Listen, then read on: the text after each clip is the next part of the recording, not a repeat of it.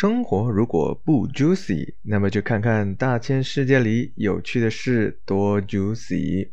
我是嘉恩，欢迎收听第十一集。Originally raw，原汁原味儿。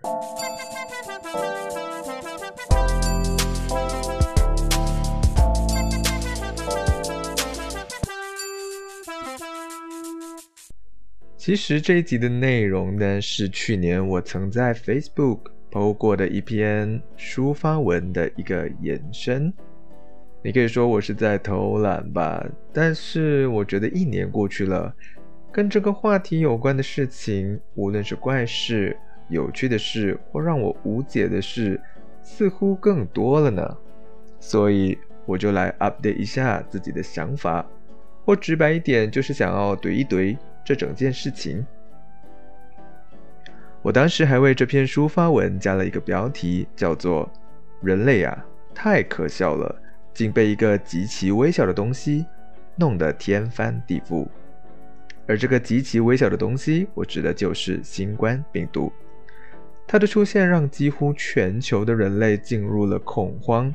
一方面可以说是这个病毒是一个新的且威力很强的病毒。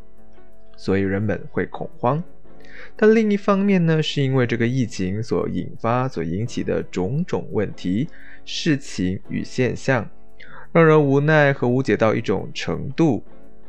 与这个病毒抗争了一年多，疫情反反复复的一波又一波，在马来西亚的话，从封国锁城，然后逐渐放宽，在稍微乐观的时候呢，却临门一脚。破盖了一下，让疫情卷土重来，到现在又被迫收紧行动管制了。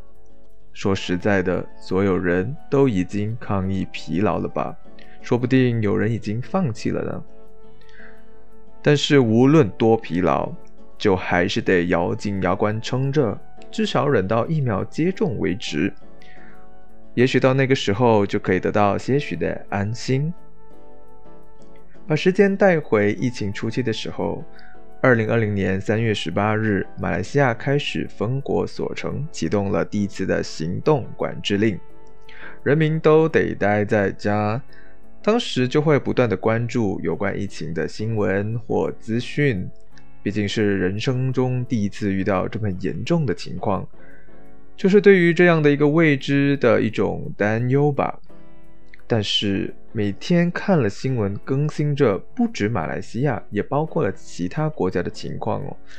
我才发现，哇哦，原来一个病毒、一个疫情，可以有着千百种甚至上万种的理解、见解与反应。你可以认为病毒确实存在，而且很可怕；又或者你可以认为它是假的，有可能只是媒体夸大其词，有可能是某种恐怖袭击。或甚至更大、更黑暗的阴谋论，无论你有怎么样的想法，我都阻止不了。但是这一集的内容是我个人的看法，如果你不赞同，你可以提出来，但是我不会跟你有后续的争辩，因为根本就没有争辩的理由。我们就各执己见，互不打扰吧。我去年写这一篇抒发文的时候，我真的充满疑问哦。是自己真的把这个病、这个疫情想得太单纯、太简单吗？还是它本来就蛮好理解的？由始至终，我对这个病毒的看法是很简单的。第一，新冠病毒是一个新病毒，最初的时候与病毒相关的信息是欠缺或未知的，所以要研究、开发和生产对应的药或者疫苗。是需要一定的时间，就因为它存在着很多不确定的因素，所以才显得可怕。第二，病毒的传播速度快而广，除了在人体外的生存时间较长，它在人体内的潜伏期也相对较长，大约是十四天。所以，当一个人被感染的时候啊，他去过多少地方，接触过多少人，短短十四天，他就有可能把病毒传播给非常多的人。再来，这个病的名称叫做新冠肺炎。所以这个病毒呢是会攻击肺部的。从新闻还看到，有的患者会严重到需要插管，靠呼吸机来呼吸。即便治疗好了，患者的肺部也跟着受损，需要更长的时间来恢复。那至于防范措施呢？由于它是新病毒，所以卫生专家也没有确切、没有百分之一百有效的方案。他们提出的这些防范措施，都是靠个人的自律就能办到，而且很容易理解。那就是做好个人卫生，比如勤洗手、使用 sanitizer，然后外出的时候要戴口罩等等的。另外还有一点就是保持社交距离，尽量少出门，尽量减少与人的接触。最后就是配合政府，比如在马来西亚的话，就是扫描二维码来记录自己的行踪，这是为了让政府能更有效的追踪感染群。总的来说，对我而言，这个病毒虽然难搞，防范措施稍微麻烦一点，但是我对新冠肺炎的理解就是这么简单呢。然而，从新闻看到的马来西亚的情况，看到其他国家的情况，可以说是从傻眼到无解，愤怒到无奈，就是很难明白为什么一个小小的病毒能把世界搞得这么乱。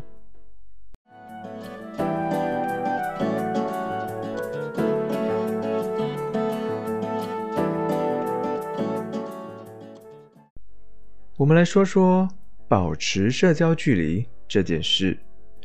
卫生组织、政府、媒体一再向民众强调不要群聚，不要群聚，不要群聚。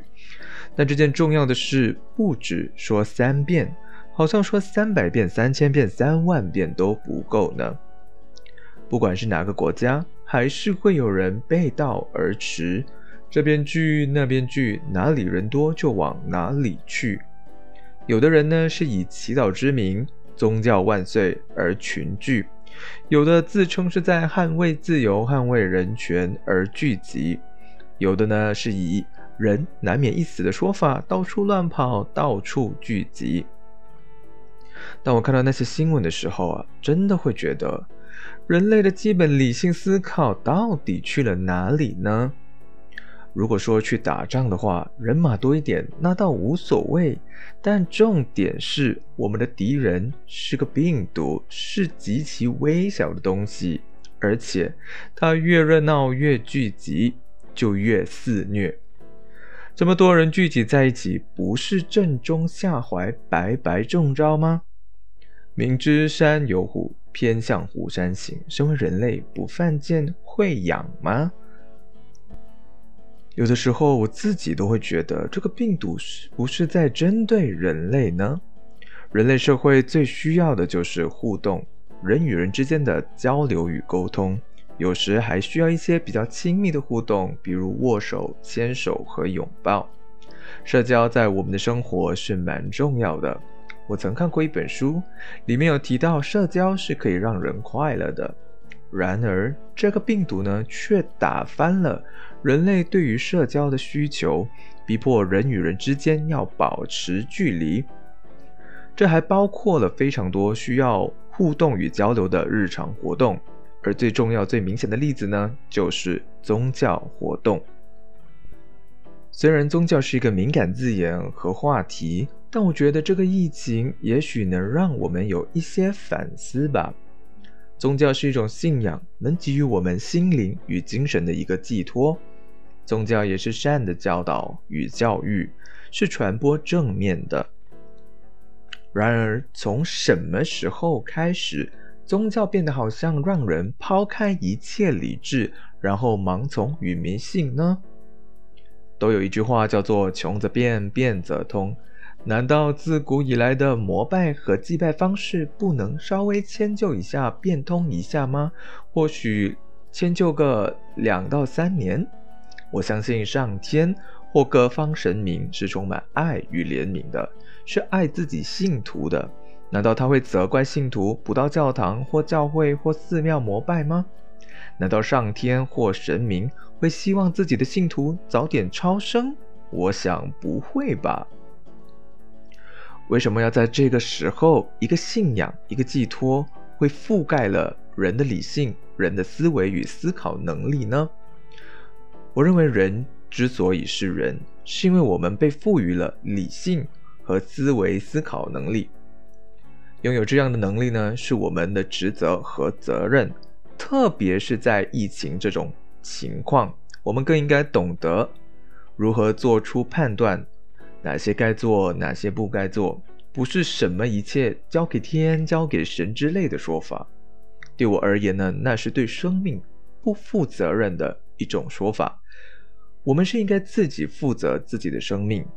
再说，宗教是教导我们要善良的，那我们怎么不执行好本分，不做好防范措施？因为那也是保护其他人的一种行为。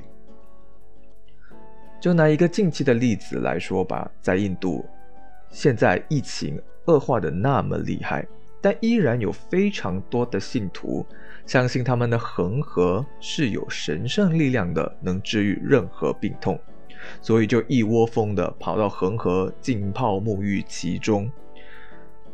我相信这种行为呢，是他们已经到达了一种 desperate 的情况，似乎已经不再理性。而只相信神明会保佑他们脱离苦难，搭救他们。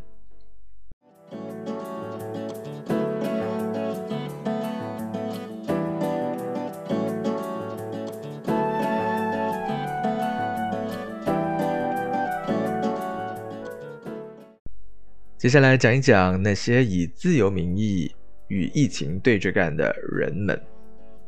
这样的情况呢，大部分发生在欧美国家。西方社会的人们更崇尚自由，把自由看得大过天的感觉。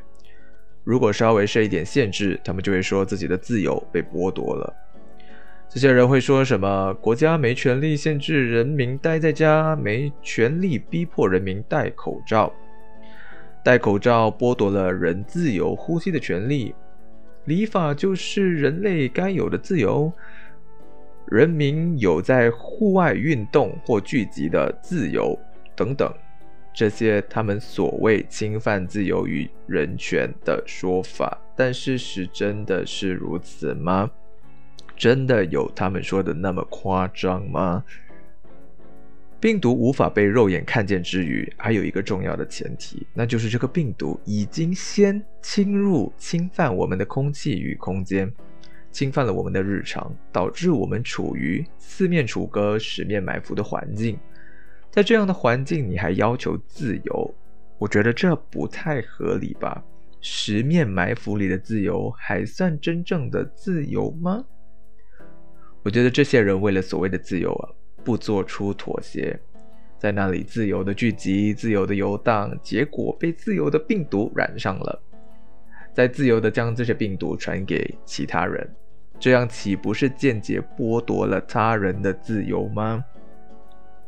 一个不安心且害人害己、虚假的自由，只称得上自私。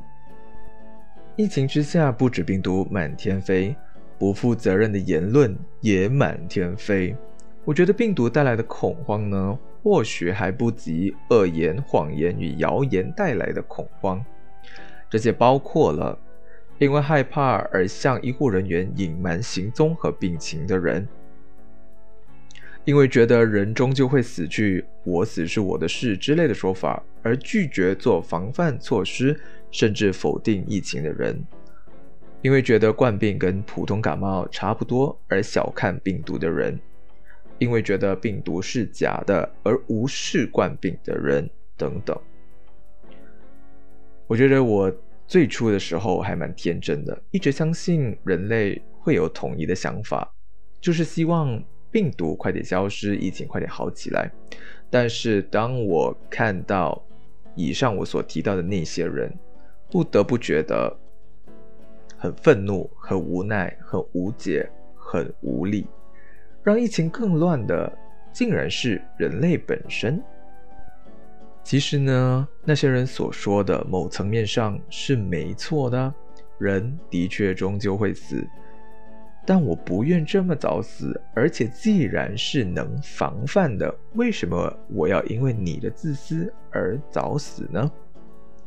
另外一句也没错，你的死的确是你的事，但是如果牵扯到了我的家人、我爱的人们，那就是另外一回事了。如果因为你的不配合，不小心把病毒传给了他们，甚至害死了他们。那我是不是能把你看作杀人凶手呢？我是不是能向你追究呢？不负责任的行为与言论，害到的不只是其他人，也加重了医护人员们的负担。与其说他们是前线人员，不如说他们是这场抗争的最后一道防线。一个国家的医疗系统与设备再怎么强大，当疫情失控的时候，病例暴增的时候，在医护人员的精疲力尽与人手不足的情况下，连他们也 hold 不住了，一切啊，可以说就完蛋了。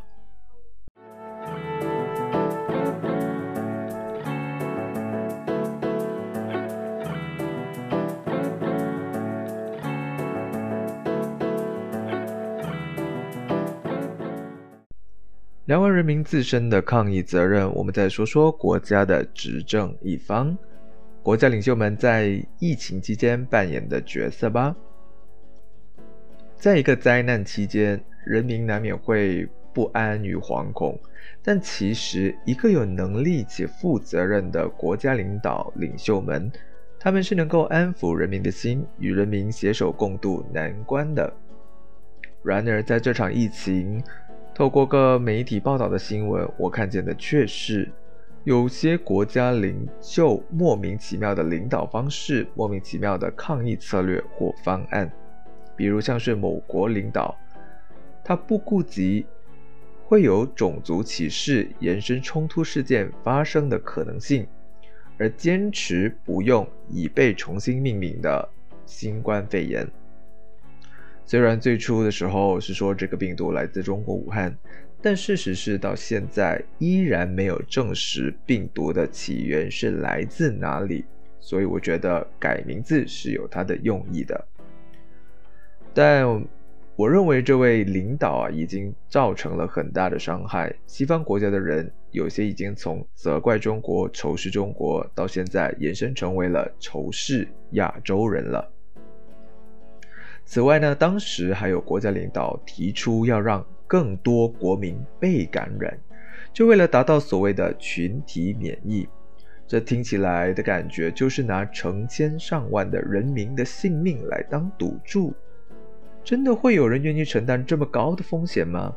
当时病毒很新，并存在很多未知，如果失败了，就是赔了一个国家。再来，还有的国家领导呢，他没以身作则，不做防范措施，还到大街与人民一起游行，甚至引领人民反抗居家令。有的国家呢，还硬搞选举，要人民冒着被感染的风险去投票。有的国家领导因为观点不同而炒掉自己国家的卫生部长。又或者与世界卫生组织互杠互骂，责怪卫生组织等等。我觉得这包括了马来西亚，在这里也出现了一些语无伦次的部长、语无伦次的官员，在疫情期间提出了一些莫名其妙的意见与政策，甚至还闹出了很多笑话，真的是谋安才。这些所谓的国家领导，他们的思维就是开关引号太前卫了，让我百思不得其解。就因为他们莫名其妙的想法，而诞生出了半生不熟、模棱两可的政策规则与对付疫情的方案，搞得人民团团转，搞得疫情一团乱。最后呢，受难受苦的还是人民本身。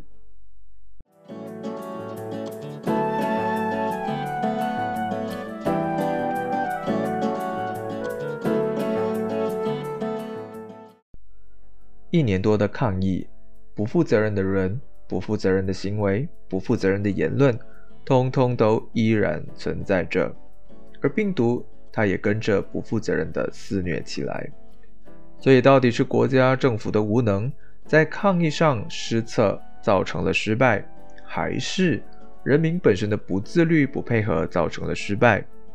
我觉得一个巴掌是拍不响的，双方都有各自的责任。对于抗议呢，除了心累，还有的是心疼。我心疼的不是他揭露人性与社会的丑陋一面，我心疼的是那些为大家不停奋战的前线英雄们，特别是夜以继日照顾病患的医护人员们。他们冒着生命的危险，牺牲自己陪伴家人的时间，他们还时时刻刻担心着自己是否会把病毒传给家人，也担心着自己会否再与家人见面。我也心疼那些因冠病去世的患者的家人与朋友们，因为他们无法亲自送别自己的家人。因冠病去世的患者，他的遗体呢，只能匆匆的被处理与埋葬，无法有完整的葬礼，亲人也不能好好的送上最后的道别。但是心疼之余，我真的无能为力。我只能尽可能做好自己的本分，照顾好自己的身体之外，做好该做的防范措施。同时呢，也希望马来西亚的疫苗计划能够进行的更有效率、更快一些，好让我们能尽快达到集体免疫。我也只能继续祈愿，希望这一情尽快结束，让生活能恢复原本的样子。最后呢，希望大家身体健康，一切安好，让我们一起撑过去吧。感谢收听，我是佳恩，下一集再聊。